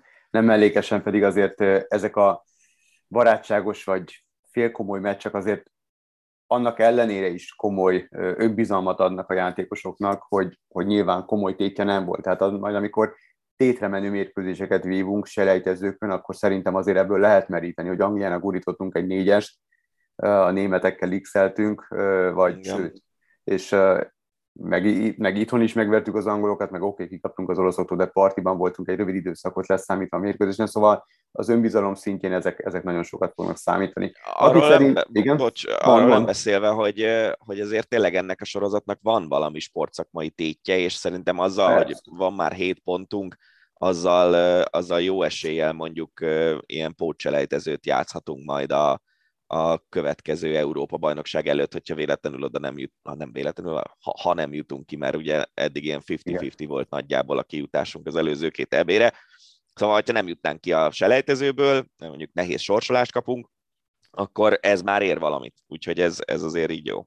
Így van. Hát aki szerint ez fabatkát nem ér már, mint a Nemzetek Ligája, az Uli Hoeneß, nyilván Bayern München korábbi szókimondó elnöke.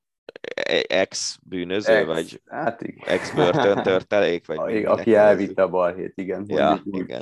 Szóval bírálta a téli VB-t is, szerint a játékosok nagyon le vannak terhelve, ráadásul nehezen tudják motiválni magukat a Nemzetek Ligája mérkőzésekre. Nem lehet nagyon vitatkozni azért ezekkel a megállapításokkal, ezt taglaltuk. És ugye az a kemény, hogy aki játszik a Nemzetek Ligájában, és aztán a BL selejtezőkben játszik, annak tényleg nem nagyon van nyaralása. Így van. Egy-két hét maximum. Így van, így van. Maradunk Németországnál, Uli Hoeneß után és a Bayern Münchennél is, ugyanis a Bayern Münchenben folytatja pályafutását Mané, a Liverpool-al bajnokságot és BL-t nyerő csatár 3 évre ír alá, állítólag 40-45 millió eurók közötti összegért vált csapatot. Alkudoztak itt a felek sokat, de végül előbb a klub megállapodott Manéval, aztán végül egy 30 milliós ajánlatra ráígérve megállapodott a Liverpoollal is a Bayern, úgyhogy Mané utazik Münchenbe, Lewandowski gyaníthatóan elmegy, és esetleg majd vagy Párizsban, vagy Barcelonában folytatja. Minden esetre azért korszak lezáró mind a Liverpool, mind pedig a Bayern életében. Igen, állítólag a Liverpool sztárjainak a fizetése az nagyon visszafogottnak mondható azon a szinten nyilván, ahol egyébként a Premier League sztárok fizetései mozognak, tehát nem fognak éhen halni. De most Szalával kapcsolatban is egy elég komoly fizetésemelésről beszélnek, mert különben simán el fogják vinni a következő ilyen szabadon igazolható időszakában, amikor lejár a szerződése. Hát Mané szerintem amúgy így figyelve a Liverpool meccseit az elmúlt években iszonyú sokat tett azért, hogy a Liverpool sikeres legyen, és kíváncsi vagyok, hogy fog beilleszkedni a Bayernbe, mert azért nem tudom, hogy ő egy olyan focista, aki önmagában garantálja a sikereket, mint mondjuk egy csúcson lévő Messi, vagy egy csúcson lévő Ronaldo, vagy akár, még szerintem Salah inkább ilyen, ha már közülük kell választani. Hát féltik a Bayern-t, illetve Manét is ettől az egész fricstől, mert vannak olyan hangok, amelyek azt mondják, hogy nem feltétlenül fekszik egyrészt egyik a másiknak, másrészt Mané túl van a csúcson, nagyon sok pénzért érkezett, és hát meglátjuk, nem tudom. Szerintem karakterben, tehát ő nem egy nehezen kezelhető játékos, sokat beszélgetünk róla, hogy egy remek karakter, egy remek személyiség, a filantróp dolgairól beszélgetünk nagyon sokat, egy szerény ember, tehát pont ez a szerénység az, ami miatt egy kicsit furcsa ez a kapcsolódás, mert azért a Bayern szokás ugye arroganciával, meg közben mással illetni, és nem biztos, hogy karakter szinten, de hát azért vannak ilyen szintű játékosok. Én ezeket visszautasítanám, ezeket. Abszolút nem tudom, hogy ez karakterizálásokat. Pontosan ezek ilyen, nem tudom, el vannak könyvelve ezek a játékosok, meg az egész klub is negatívan, sztereotípiákkal. Szóval nem tudom, én kíváncsi vagyok, megmondom őszintén, én is ilyen felemásan fogadtam ezt a hírt. Meglátjuk. A Bayernnél egyébként ugye nem nagyon szokás az, hogy ilyen jellegű játékosokat vegyenek, inkább fiatal Bundesliga játékosokat szoktak vásárolni, és nem, ez az összeg is szerintem azért az elmúlt évek egyik legnagyobb költése. Még Lewandowski-ért ennyit bőven nem fizettek, emlékeim ingyen szerint. Ingyen érkezett olyan nyilván. Pláne. Szóval, hát figyelj, én amit lehet olvasni, hogy nyilván nagyra törő terveket szövegetnek a Bayernnél, ők nem fognak soha elmenni abba az irányba, mint mondjuk a Barca vagy a Real, tehát eladósodni soha nem akarnak, viszont nem is lehet a költeni. Így van, ott nem is lehet, viszont által most azért akarnak költeni. Az Ajax-tól szereztek meg 2 játékos, az egyikért fizettek, a másikért nem. 2 nagyon jó játékosról van szó. Milyen izé volt? 1+1 deal, hogy egyet fizet, kettőt kap. Az egyik ingyen érkezik, a másikért fizettek. Úgyhogy nem tudom, kíváncsi vagyok, hogy milyen lesz az idei építkezés. Ugye erről beszélgettünk, hogy a Bayernnek nagyon vékony volt a kerete a BL-re, a bajnokságra, az egész idényre nézve, tehát ott egy picit azért a merítési lehetőségen javítani kell, hogy elérjék a céljaikat, mert itt azért nyilván ugyanolyan célokat fogalmaznak meg, annak ellenére, hogy milliárdokat nem költenek úgy, mint mondjuk a PSG, a Barca vagy a Real, de a célok ugyanazok. Igen, viszont ami durva, a Liverpool ennek a beérkező összegnek a 2-szeresét elköltötte egy 22 éves urugvái srácra, Darwin Núñezre, akinek igazából a Benficában volt egy elég jó szezonja most, de 80 millió környéke azért az már top star pénz, és abban benne van az, hogy ő lesz az új Suárez, és évekig meghatározza a Liverpool támadójátékát, meg az is, hogy nem. Úgyhogy ez egy érdekes kérdés szerintem, hogy egy ilyen játékosra ennyi pénzt elköltesz, mint ahogy mondjuk az Atlético megvette Joao Félixet egy vagyonért, és annyira azért nem vált be. Igen, hát szerintem ott azért a játékrendszer is egy picit megfogja a fantáziáját, illetve a tehetséget, szerintem ott ennek a gátat szab nem tud annyira kibontakozni. Meglátjuk. Így van, meglátjuk, hogy sikerülnek ezek a projektek. Hát az MDK is projektbe vágta a fejszéjét, csatárt szerzett, Németh Krisztián az MB2-be is követi korábbi nevelőklubját. Hát elég nagy utat járt be Németh Krisztián. Egyszerűen olyan jó lenne vele beszélgetni, de nem hiszem, hogy az valaha létrejön, mert Zsuzsák Balázsról is tök jó lenne egyszer beszélgetni, de nem feltétlenül gondolom, hogy ők szóba állnak a magunkfajta újságírókkal, vagy podcast készítőkkel. Szóval, hogy gondolja, ha visszanéz a pályafutására, aminek azért ez most már bőven a B oldala, hogy elégedett vagy nem. Ugye emlékezhetünk, hogy a Liverpool, az MTK, illetve a Győr és az MTK akadémiájáról került ki Liverpoolba Gulácsival, többek között Gulácsival a Liverpoolba. Ott a nagy csapatban soha nem tudott bemutatkozni, de hát természetesen hatalmas jövőt jósoltak neki. Ugye tagjai voltak az IFI VB-n harmadik csapatnak, válogatottnak, és aztán Blackpool, Alcatin, Olympiákos, Valvaik, Roda, Lemelezben, Kansas, New England, Columbus Crew, aztán Debrecen, Dunaszerdahely, most pedig, vagy lehet, hogy az fordítva, most pedig MTK, és azért ő egy irgalmatlan tehetségnek volt beállítva. És nem igen, tudom, és hogy van-e hiányérzete. Akkor lehetett látni azt, hogy ez félre fog menni ez a történet, amikor ő 17 évesen ilyen sztár státuszba került. És tényleg ez az a dolog, amit szerintem nagyon kevesen tudnak Magyarországon megfelelően kezelni. Én nagyon határozottan emlékszem rá, ott voltam nem emlékszem az évre, az a baj, de ott voltam egy női kézi Magyar Kupa 4-es döntőn a Sima csarnokban, és így egyszer csak ilyen felbojdult a nézőtér, úgyhogy a pályán nem történt semmi, és nem tudtam mi, és megláttam, hogy egy ilyen szabályosan egy sleppel, mint hogyha egy NBA játékos jött volna be a csarnokba, jött az akkor emlékeim szerint 17 vagy 18 éves Németh Krisztián, és láttam rajta, hogy olyan szinten el van csavarva a feje, vagy magától, vagy a környezete. Ugye akkor volt ő az MTK-ban ilyen, nem is tudom, hogy gólkirály volt, de hogy nagyon sok gólt lőtt a fiatalon. Utána vitte el a Liverpool. Én tényleg valahogy már akkor tudom, hogy bennem volt ez az érzés, hogy ennek nem lesz jó vége, hogyha valaki ennyire fiatalon ilyen módon viselkedik. Úgy, hogy mondom, én csak nem is az volt, hogy tényleg hangoskodott, vagy randalírozott, vagy bármi ilyesmi semmi. Csak hogy az alapviselkedés az olyan volt, ami szerintem 17 évesen nem oké. És aztán tényleg nekem ennyi személyes élményem van Németh Krisztiánnal kapcsolatban, de nagyon 15 évvel ezelőtti sztori, és nagyon emlékszem erre az érzésre, hogy basszus, ha valaki 17 évesen így van sztárolva, akkor az abból mi lesz?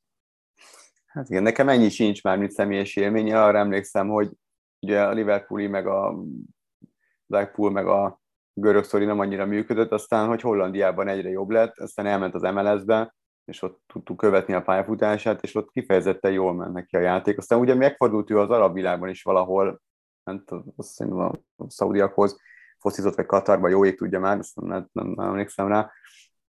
De hogy igen, tehát bennem is az van, hogy ebből jóval több lehetett volna állítólag. És tök jó lenne beszélgetni arról, hogy ő mennyire érzi ezt így, a hozzá hasonló játékosok, akik hasonló sztori mentek keresztül, vagy mennyire érzik így, van-e hiányérzetük, vagy nincsen. Ugye Zsuzsák Balázsral kapcsolatban is mindig ez az első kérdés, ami felmerül, de hát nem hiszem, hogy meg fogjuk próbálni, meg biztos, hogy neki futok, aztán meglátjuk, hogy sikerrel járunk. Viszont a sztorinak a másik fele az szerintem amúgy érdekesebb, vagy legalább ennyire érdekes, hogy egy MB2-be leeső MTK, ami amúgy is mindig arról volt híres, hogy az akadémiájáról érkező fiatalokkal állt föl nagy részt, és akkor volt igazán sikeres, amikor az akadémia jó generációkat hozott egymás után, hogy ott miért gondolják azt, hogy egy régi játékos visszahozatal az segít ráadásul. Hát mi Dani Alves a BL-ben, most ne nevessék. De Dani Alves mögött egy olyan karrier van, amit érdemes példaként állítani a gyerekek elé. Németh Krisztiánnál szerintem ez azért nem feltétlenül van így. Hát figyelj, én nem tudom, hogy most tényleg én nem tudok nem is emlékszem, hogy voltak bármiféle viselt ügyé, de hogyha nem, tudom, hogy az én gyerekem egy ilyen pályafutás futna be, tehát hogy nem tudom, szerintem, jó, tudod, lehet, hogy azért vagyunk vele így, vagy vele így, mert ez lehetett volna ennél, ki tudja, hogy mennyivel, de hogy lehetett volna ennél sokkal jobb, benne volt a pakliban, hogy itt valami egészen kivételes pályafutás rajzolódik majd ki, vagy fut Németh Krisztián, és ehhez képest nyilván nem futotta be azt, amit a tehetségeként predesztináltak neki. De én nem tudom, én nem érzem úgy, hogy ez egy olyan szörnyűséges karrier lenne. Tud beszélni a légiós évekről, tud beszélni arról, hogyha ő ilyen típusú játékos, hogy mind mentek el dolgok, mind nem, mire kell figyelni, mire nem, mik fontosak, mik nem. Ha tud, persze. Akkor tök jó. Ha tud. Igen, tehát épp ezért mondom, hogy szerintem én nem ismerem őt, nem tudom milyen a személyisége, de ha azt nézem, hogy ő milyen utat járt be, hogy azért voltak nagyon komoly sikerek, gondolok itt az ifi VB-re, szóval, hogy mentorként, úgymond idősebb játékosként az öltözőbe, ő nagyon hasznos tagja lehet az MTK-nak, az már habatortán, hogyha a játéka is olyan szinten van, hogy tényleg tud segíteni mondjuk az NB2-ből az NB1-be való visszajutásban. Hát igen, azt láttam képzelni, hogy ott van, segíti a fiatalok mentális fejlődését, és játszik 30 perceket. Ha át tudja adni azt a tudást, ami benne van, és le tudta vonni a karrierjének a tanulságait, akkor ez hasznos lehet. Amúgy nem vagyok híve nagyon ezeknek az ilyen típusú igazolásoknak. No hát és akkor ugye szokás szerint egy Barca hír. Megválik licensing és kiskereskedelmi jogainak egy részétől a Barcelona, illetve a közvetítési jogok 25%-ától is. A licensing és kereskedelmi jogainak egy része az közel 50%-ot jelent, így 700 millió euró bevételt remél a klub, ami megmentheti a teljes csődtől. A pártoló tagokkal ezt meg kellett szavaztatni, megszavazták, úgyhogy elvileg egy ilyen mentőcsomagként is fel lehet fogni ezt a dolgot. Meg ugye a Spotify is elég komoly pénzt most bele a klubba, mert szponzor lesz, és ha minden igaz, még a stadionnak is az lesz a neve, hogy Spotify Camp Nou, ami kiráz a hideg az ilyen dolgoktól. Hát igen, itt ezt azt kell érteni, hogy minden eladott Barca-sából, meg mezből, stb. Nem a teljes összeg megy a klubhoz, hanem a megállapodott százalék fejében akkora összeg megy majd a jogtulajdonoshoz, úgyhogy a résztulajdonoshoz. Úgyhogy nyilván ez bevétel kiesés mondjuk a Barcelona számára, de ugyanakkor egy gyors segély, és megmenti a klubot a csődtől, úgyhogy lehet vásárolni játékosokat, és el lehet megint adósodni. Igen, pontosan. Úgyis ez lesz. Ha már Barca, számomra meglepő, de Dani Alves nem hosszabbít, elhagyja a klubot ismét, egyelőre nem tudni, hogy hol folytatja, a neves csapatban szeretné folytatni, mert a katari VB fontos számára, ugyan ő egyfajta mentorként érkezett, én nagyon csodálkoztam, amikor visszahozták, de aztán itt elnézve a számokat, meg amit Dani is mesélt, ő abszolút motorja volt, még ennyi idős, és ugye közel 40 éves most már, abszolút motorja volt a csapatnak. Igen. Szerintem egyfajta ilyen, kicsit ilyen átmeneti segítség is volt ő Savinak, úgyhogy jól sült el ez a dolog alapvetően. Fél évet játszott. Kezdő volt a legtöbb meccsen, ahol játszhatott, mert ugye az európai rondonot nem játszhatott. De igen, jöjjenek az új emberek és a fiatalok. A spanyol márka beszámolói szerint az Európai Labdarúgó Szövetség, az UEFA létrehozna egy újabb mini tornát, 4 csapatos tornát, és szinte nincsen olyan hét, hogy ne érkezne valamiféle hír azzal kapcsolatban, hogy mit újítana meg az UEFA vagy a FIFA, és még hány bört akar lehúzni a játékosokról. Szóval a Bajnokok Ligája felvezetője lenne ez a 4 csapatos torna.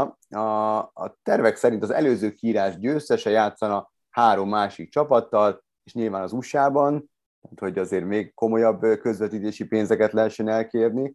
És ugye adva volt a kérdés, hogy akkor mi lesz így az Európai Szuperkupával, hát az is megmaradna, csak ott a BL győztes helyett a Konferencia Liga győztese játszana az Európa Liga győztesével. Innentől kezdve az Európai Szuperkupa értelmét veszti. Abszolút, abszolút. Szerintem az Európai Szuperkupát azt azért valamilyen szinten komolyan vették a csapatok, mert mégiscsak egy olyan trófea volt, amivel be lehetett röffenteni a szezont. Uh-huh. Ha most rendeznek egy ilyen 4 csapatos tornát Amerikában, az szerintem nem sokban különbözik attól, mint ami Amerikában már eddig is ment, nem? Igen, ezek a hírverők. Igen. Kupák, aztán annyi. Igen. Én nem gondolom azt, hogy most, hogyha létrehoznak valamit, annak lesz olyan presztízse, hogy emiatt egy erős összeállítással játszanak a csapatok. Ugye ezek a felvezető amerikai meccsek általában arról szólnak, hogy nyilván megállapodás függő, de hogy mondjuk a sztárok keveset játszanak, a keretnek mondjuk a második fele, vagy a harmadik harmada az, ahol zajlik csata a keretbe kerülésért, és kb. Ennyi. Most, hogy ezt elnevezed, nem tudom, Európai Szuperliga Bajnokság BL-nek, akkor vagy nem, azt szerintem tök mindegy. Igen. A katari VB-n használni fogják az új VAR rendszert, és marad az 5 csere is, a legfrissebb hírek a világbajnoksággal kapcsolatban. Az új VAR rendszer pedig annyit akar, hogy ez egy félautomata rendszer, automata labdakövetővel működik, és 3-dimenziós képet ad a játékos helyzetéről is, tehát így egy másodperc alatt, vagy annak törtörésze alatt el lehet dönteni, hogy le sem volt-e az adott játékos, vagy sem. Ha ez hibátlanul működik, akkor szerintem tök jó, de az első hiba megöli az egész rendszert. Ja. Nem tudom. Te hogy vagy ezzel a varral? Én szeretem. Szeretem. Tudod, mi a baj? A fociban szerintem a var az viszonylag jól működik, mert ugye olyan dolgokat szoktak ellenőrizni, hogy benn volt-e a labda, les volt-e, és persze büntető. A foci szellemével mondjuk szembe megy az, hogyha 3 milliméterrel előrébb van a csatárnak a válla, mint a védőnek a lába, akkor már az lesnek számít, de ettől még az les. Igen, büntető ilyen helyzetek. Én a fociban szeretem, a kézilabdában van az, hogy iszonyú sokat videóznak, amit Bartos Zoli is mondott, és csomószor még a videó alapján is olyan döntést az a játékvezető, hogy értékítéletet. Tehát, hogy az a messzhúzás, ami miatt megállították a játékot, az most volt-e annyira súlyos, hogy az piros lap, vagy csak 2 perc. Hogy az a játékos, a támadó játékosnak a védő a nyakát találja el először, és onnan csúszik föl a fejére a kéz, vagy mondjuk egy ujjal már az állát is eltalálja, az lehet a különbség a között, hogy 2 perc, vagy piros lap. És én ezért annyira nem szeretem a kéziben, azzal együtt, hogy egy csomó esetben pontosabb ítéletek születnek a videóbíró segítségével, de a fociban nekem nincs bajom vele, tudom, emlékszem, amikor bejött Márta Bencével vitatkoztunk nagyokat itt a szerkesztőségben, hogy elveszik azt az örömet a foci meccsekből, hogy ha gól van, akkor van egy kitörő öröm, egy eufórikus érzés, és hogyha egy 3 perces videózás után adják meg a gólt, akkor ennek az eufóriának, ezt az eufóriát veszik el a nézőktől, és nyilván ebben van igazság, de azért alapvetően a sport szerintem túlságosan pénzközpontú ahhoz, hogy hibás ítéleteken múljanak a nagy meccsek. Menjünk tovább, mert 2 hír következik, de összefügg a 2. A 24.hu lehetett olvasni, hogy Kylian Mbappé 21 évesen a 2001-es EB-t követően majdnem lemondta a válogatottságot, kihagyott 11-es után akkora gyűlölet hullám zúdult rá, hogy elgondolkodott ezen, és szerint a szövetség sem védte meg. És a FIFA, illetve a FIFA Pro friss kutatása szerint az EB követően, illetve az Afrika Kupa döntőjében játszó játékosok több mint 55%-át érte online bántalmazás. A meccsek előtt, közben és után a homofób gyalázkodás volt ennek a leggyakoribb formája, a játékosok 40%-ánál, a második helyen a rasszizmusát, 38%-ról beszélünk, és továbbra is érzékelhető. igazából ezek a megnyilvánulások. Ez a homofób gyalászkodás, ez azt jelenti, hogy online lebuzizzák a játékosokat gyakorlatilag? Hát, szerintem igen. Aha, jó. Szóval nagyon komoly százalékok, nagyon komoly számok, és Marcus Rashford és Jadon Sancho a legtöbb gyalázkodás célpontja a profi fociban. Tehát az ő két játékosnak a neve emelkedik ki. Nyilván itt ugye emlékszünk, hogy mi volt a labdarúgó Európa-bajnokság döntőjét követően az angol válogatott házatáján. Most anélkül, hogy ezeket játékosokra vagy csapatokra lebontanánk, maga a jelenség az, ami borzasztóan elgondolkodtató és mélységesen elszomorító. Jó, hát igen, erről sokat beszéltünk, most már látjuk, hogy számadatokban is stimmel az, amit gondoltunk, hogy egész egyszerűen az emberek úgy használják a közösségi médiát, hogy nem gondolnak arra, hogy tehát mindenki a dühét kiereszti valakin, és nem gondol arra, hogy a túloldalon is vannak emberek. Jó, hát hogy elmennének sportolni, vagy nem tudom miért, egy jó hegymenettel kiadod a dühödet, vagy nem tudom, szanaszétversz egy bokzsákot, vagy csak elmész focizni, vagy kiúszod magad, kifutod magad. Nyilván akarok itt olyan romantikus lenni, meg nagyon naív, minden esetre nagyon, nagyon szomorú a dolog, és igazából megmondom őszintén, egy kamasz gyereknek, meg egy kamasz fiúnak, meg egy 10 éves kislánynak vagyok az apukája, és a kamasz kisrác folyamatosan próbál lobbizni azért, és rágja a fülünket, hogy ő szeretne Instagram oldalt, vagy TikTokot, vagy tök minden bármit, ami közösségi. És nem, egyszerűen nem állunk kötélnek pontosan ezért, mert egyszerűen olyan szintű, még ilyen szinten is, olyan szintű negatív kritika éri a gyerekeket, amire egyszerűen nincsen szükségük. És ez nem az, hogy negatív kritika, hanem ez az online bullying, vagy a cancel culture, stb. Tehát, hogy egyszerűen nincs szükség, az egész élete során találkozik majd épp elégszer hasonlóval, nincs szükség ilyen fiatalon.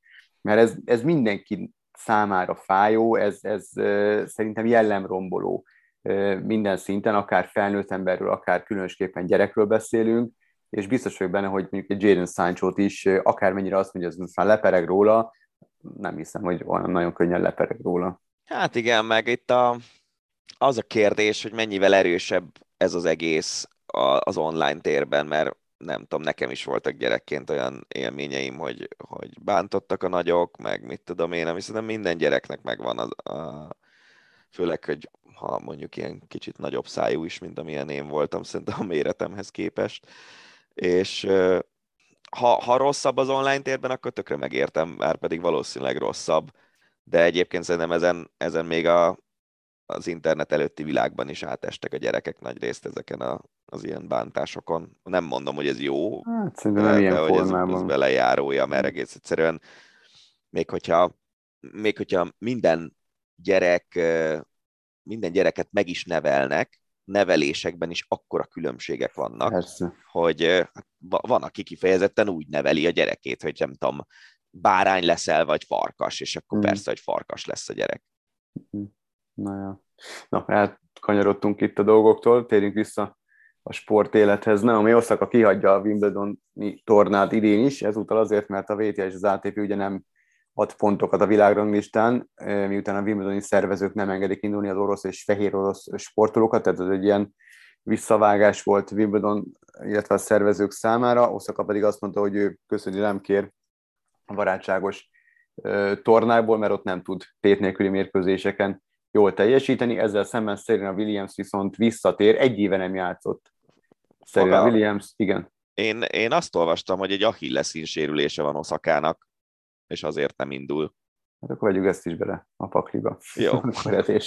De ettől függetlenül nyilván Osaka is megszólalt a Wimbledon kérdésben, mint szinte mindegyik teniszező, csak amikor kijött a hír, hogy nem indul, akkor ezt az Achilles-ín sérülést említette, mint konkrét kiváltók.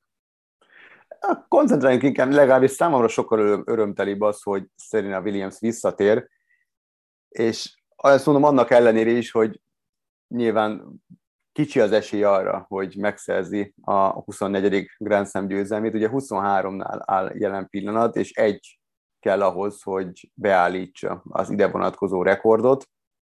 1 éve nem játszott. Én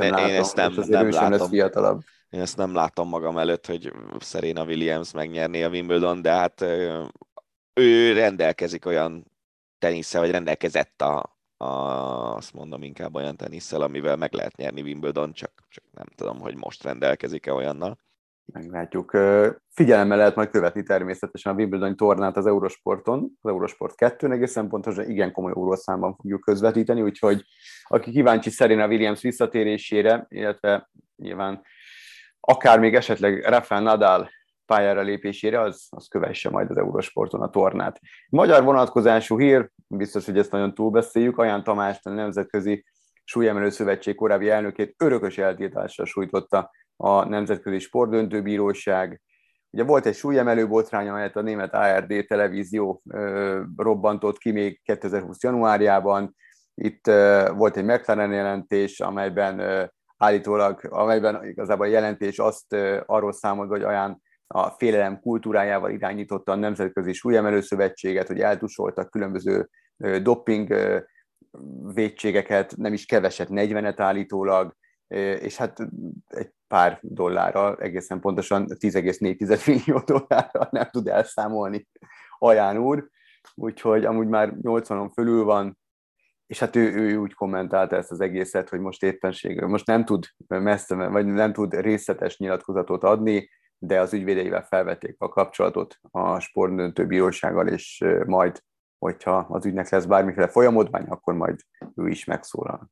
Hát ilyenkor egyébként mi van, hogyha mondjuk teszem azt, folyamatban van egy ügy 10,4 millió dollár elsívolásáról van szó, és mondjuk közben az úgy közben meghal a vádlott.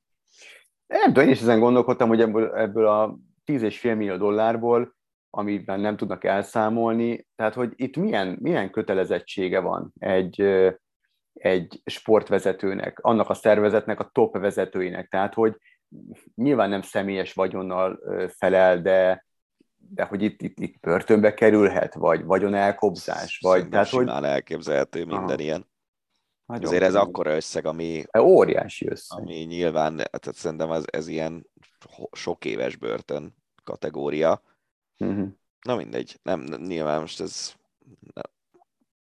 van ötletünk arról, hogy nézhetett ki az IVF Aján Tamás irányítása alatt, de nincsenek konkrétumok a kezünkben, úgyhogy erről részletesen beszéljünk, úgyhogy maradjunk ennyiben szerintem. Jó, akkor térjünk rá a kerékpárra, az mindig sokkal örömteli, főleg, hogyha magyar vonatkozású. Walter Attila 10. lett a Mont Ventoux egynaposon. Hova kell helyezni? Tehát mindig arról beszélünk, hogy vagy amikor kerékpár van az Ácsiban, akkor mindig megpróbáljuk elhelyezni azt az adott sikert, azt az adott eseményt, produktumot valahová a nem létező ranglétrán. A Mont Ventoux azért nyilván a kerékpár szakértők számára sokat mond, egy legendás szakasz általában a Touron, hogyha éppen bekerül. Én nem is tudtam, hogy van ilyen egynapos, de hát ez nyilván miután nem vagyok ilyen hardcore kerékpárrajongó. Tehát ezt hova kell helyezni, ezt a versenyt, és ezt a 10. helyet? Ugye a Mont Ventoux maga az egy hegy, erre a hegyre kétszer mennek föl ezen az egynapos versenyen. Ez egy jó eredmény, de nem kell szerintem olyan nagyon nagy, nem kell túl hype-olni. Akármilyen hegyről is van szó, a mezőny és a mezőnynek az aznapi aktivitása dönt arról, hogy valaki hol fog végezni. Itt most egy elég komoly menés volt, amikor másodjára mentek föl a Ventoux-ra, és lényegében nyugodtan mondhatjuk, hogy ezen a versenyen Atti valószínűleg a 10. legerősebb versenyző volt a mezőnyben, ami egy jó eredmény igazából, de tényleg semmi extra, úgymond. Mármint, hogy nyilván most ez persze röhelyesen hangzik, hogyha 2016-ban mondtam volna ezt a mondatot, hogy egy magyar 10. egy ilyen mezőnyben, egy ilyen versenyen, akkor az óriási nagy eredménynek számított volna, de Atti meg a többiek is elkényeztettek minket ilyen szempontból, igen, és Atti karrierjében ez nem egy kiemelkedő valami. Na, Teák Barnával következik egy hír, amit megpróbálok lehetőleg érthetően lefesteni, szóval Twitter oldalán írt pár napja egy viccesnek szánt tartalmat, amúgy érdemes Teák Barnát követni, mert nagyon szórakoztató a Twitter oldala. Szóval van ez a GTA nevű konzoljáték. Abból tett ki egy képet, ami alatt van egy felirat, hogy na már megint itt tartunk. A másik képen pedig, a kép másik felén pedig a Pikachu a milyen rajzfilmből? Pokémonból.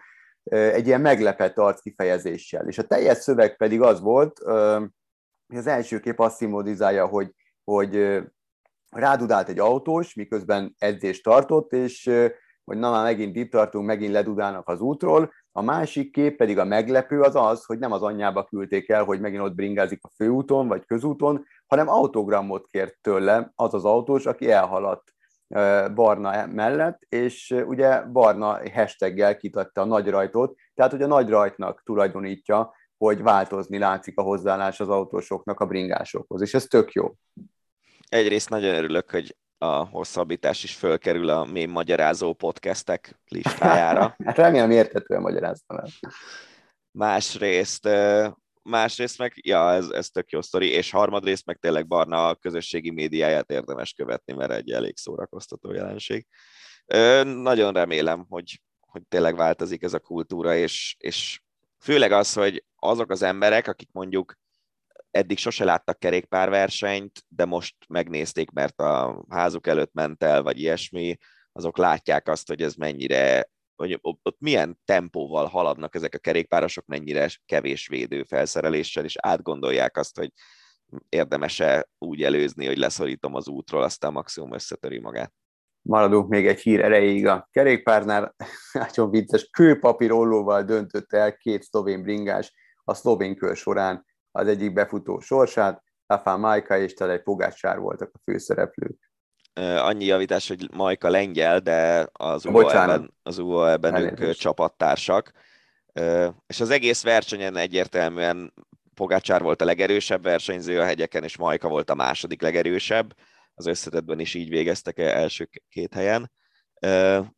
Elsőre nem is láttuk, Bodnár Gergővel közvetítettem ezt a versenyt, elsőre nem is látszott, csak az látszott, hogy így mozgatja az öklét föl le Pogácsár, de lehetett volna úgy is gondolni, hogy így eljátsza, hogy szurkol Majkának, vagy ilyesmi, vagy hogy a közönséget hergeli, és aztán a helikopteres képből látszott, hogy mind a ketten csinálták, és Majka végül ugye papírral legyőzte Pogácsár kövét, úgyhogy így az övé lett a szakasz. Nagyon ritkán látni ilyet, vagy én nem is emlékszem rá, hogy láttunk volna ilyet valaha, de szerintem nagyon vicces. Az. Ahogy az utolsó hírünk is nagyon vicces, kitiltottak egy szurkolót a Golden State Warriors stadionjából, arénájából. Az ügy előzménye, a drukker borzasztóan hasonlít Klay Thompsonra, amúgy egy internet celeb, és hát nyilván ezt a kártyáját többször kijátszotta, és meg lehet találni a YouTube-on különböző felvételeket, hogy maga Klay Thompson, vagy Steph Curry, vagy Draymond Green is, tehát a Golden State 3 legnagyobb karaktere, legjobb játékosa is látták már a szurkolót, észrevették, röhögtek rajta, viszont most egy picit túltolta a fiatalember, ugyanis kijátszotta a biztonságiakat, és ismételten Klay Thompsonnak kiadva magát, a parketra lépett, és legalább egy 10-15 percet dobálgatott ott szépen a Golden State Warriors pályán, amikor mindenkinek leesett a tantusz, hogy ez valószínűleg nem Klay Thompson, úgyhogy kitiltották. Kijött az öltözőből az igazi Klay Thompson, és feltűnt, hogy ketten vannak. Legalábbis észrevették, igen, és hát azt mondta, hogy kapott egy hivatalos statementet, egy ilyen dokumentumot, hogy nem léphet be az arénába, neki megérte, most nem tudom, hogy ez a 15 perc hírnév, és abszolút meg is érti a döntést, tehát nem balhézott, meg nem sajnáltatta magát, hogy tökéletesen megérti, de megérte számára, mert ha 10 percig is, de NBA kosárlabdázónak érezhette magát. Hát jó, ez mindenki eldönti maga, hogy ez neki megéri-e, vagy nem. Így van. De vicces, hogy annyira hasonlít valaki az egyik játékosra, hogy a biztonsági őr mellett be tud sétálni. Ja. De mondjuk, hát ugye nyilván ez abból a szempontból problémás ez a dolog, hogy mi van, hogyha rossz szándékkal megy be így valaki. Azért nem lehet mérlegelni. A sportáskában nem egy kosárcipő, meg egy labda van, hanem fegyverek. Szóval ez a része ez nem jó, de így, hogy lényegében ugye ártatlan volt a történet, így azért szerintem ez vicces, és ha neki így megérte, van. Akkor tök jó. Így van.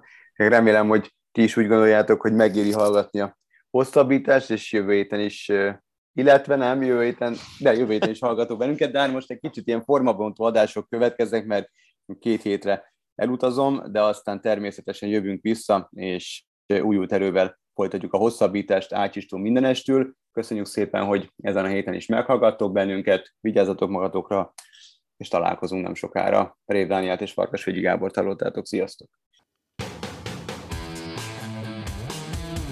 Hosszabbítás, az Eurosport hetente jelentkező podcastje.